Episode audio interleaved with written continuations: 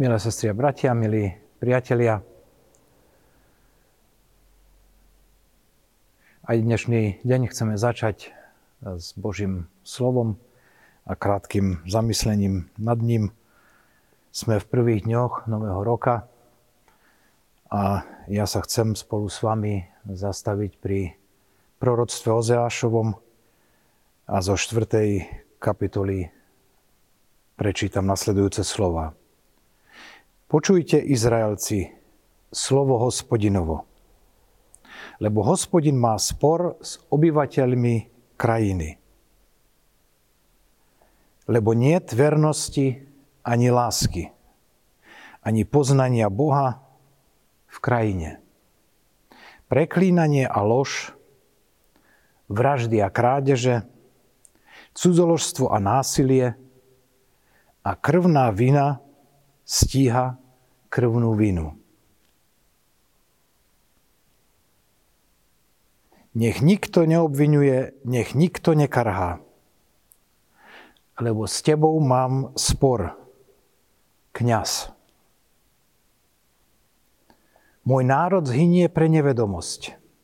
Keďže ty si zavrhol poznanie, zavrhnem aj ja teba ako svojho kňaza.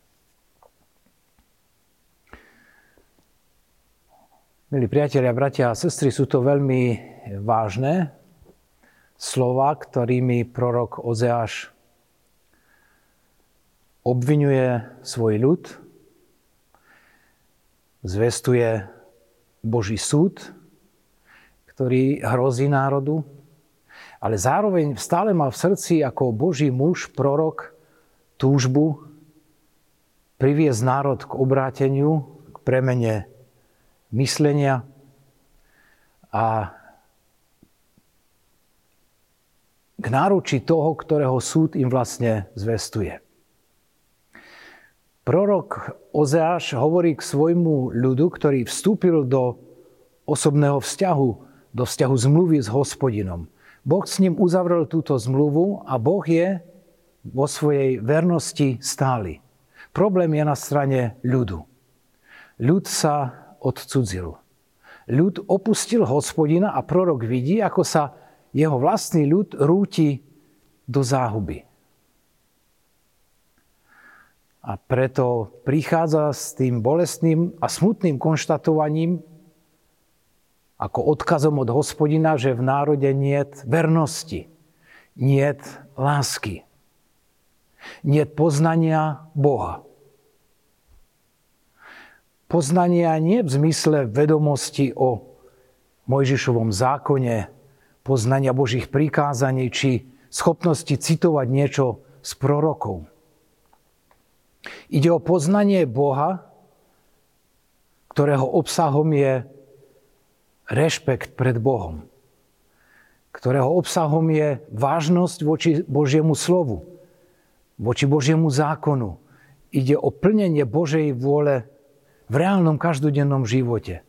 Ide o poznanie Boha, ktoré znamená, že Boh sa pýta, kde je tvoj brat a čo si urobil pre svojho blížneho. Naopak, my počujeme, že súčasťou života Božieho ľudu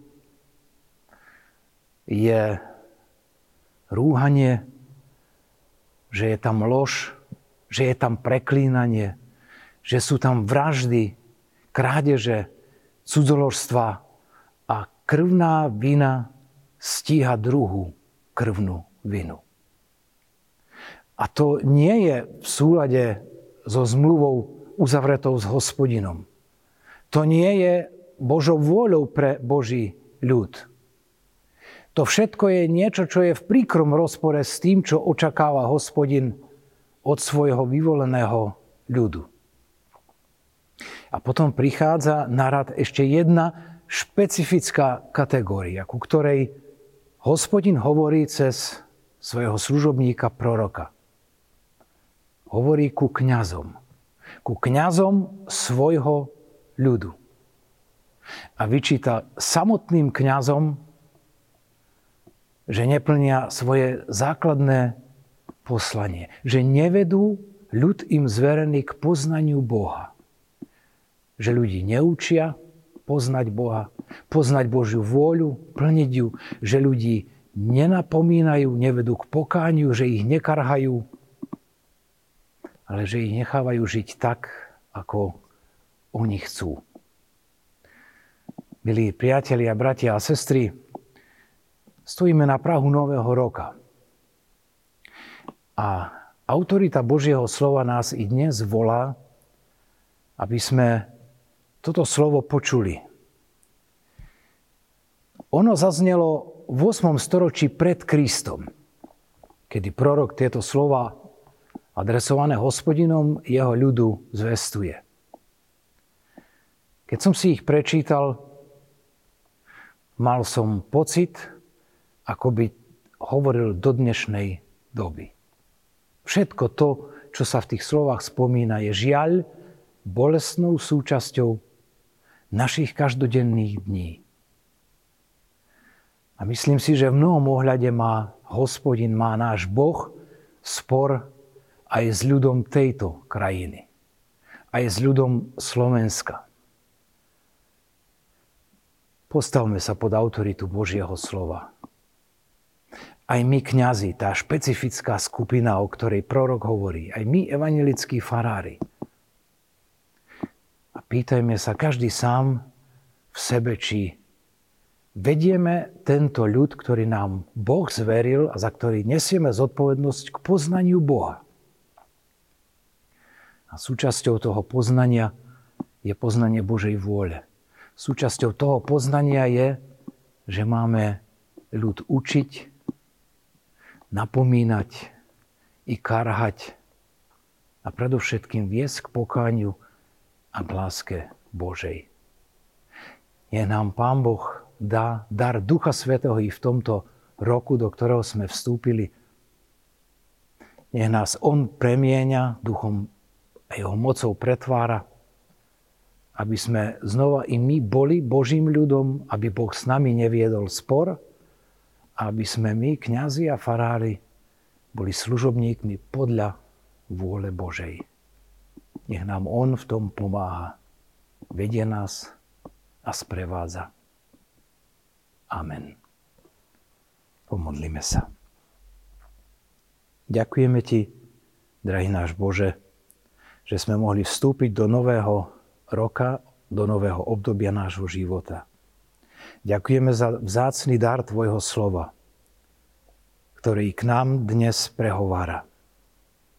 Je to slovo prísne, slovo, ktoré spomína i súd, ale slovo, ktoré stále volá k náprave, k obráteniu, k pokániu, premene života v Tebe. Pomôž nám Duchom Svetým, aby u nás i v našom národe sa tá premena mohla uskutočniť a pomáhaj nám všetkým brať vážne Tvoje slovo, rešpektovať Tvoju vôľu a v živote ju plniť, aby sme tak mohli mať Tvoje požehnanie a mohli byť požehnaním pre druhých. Amen.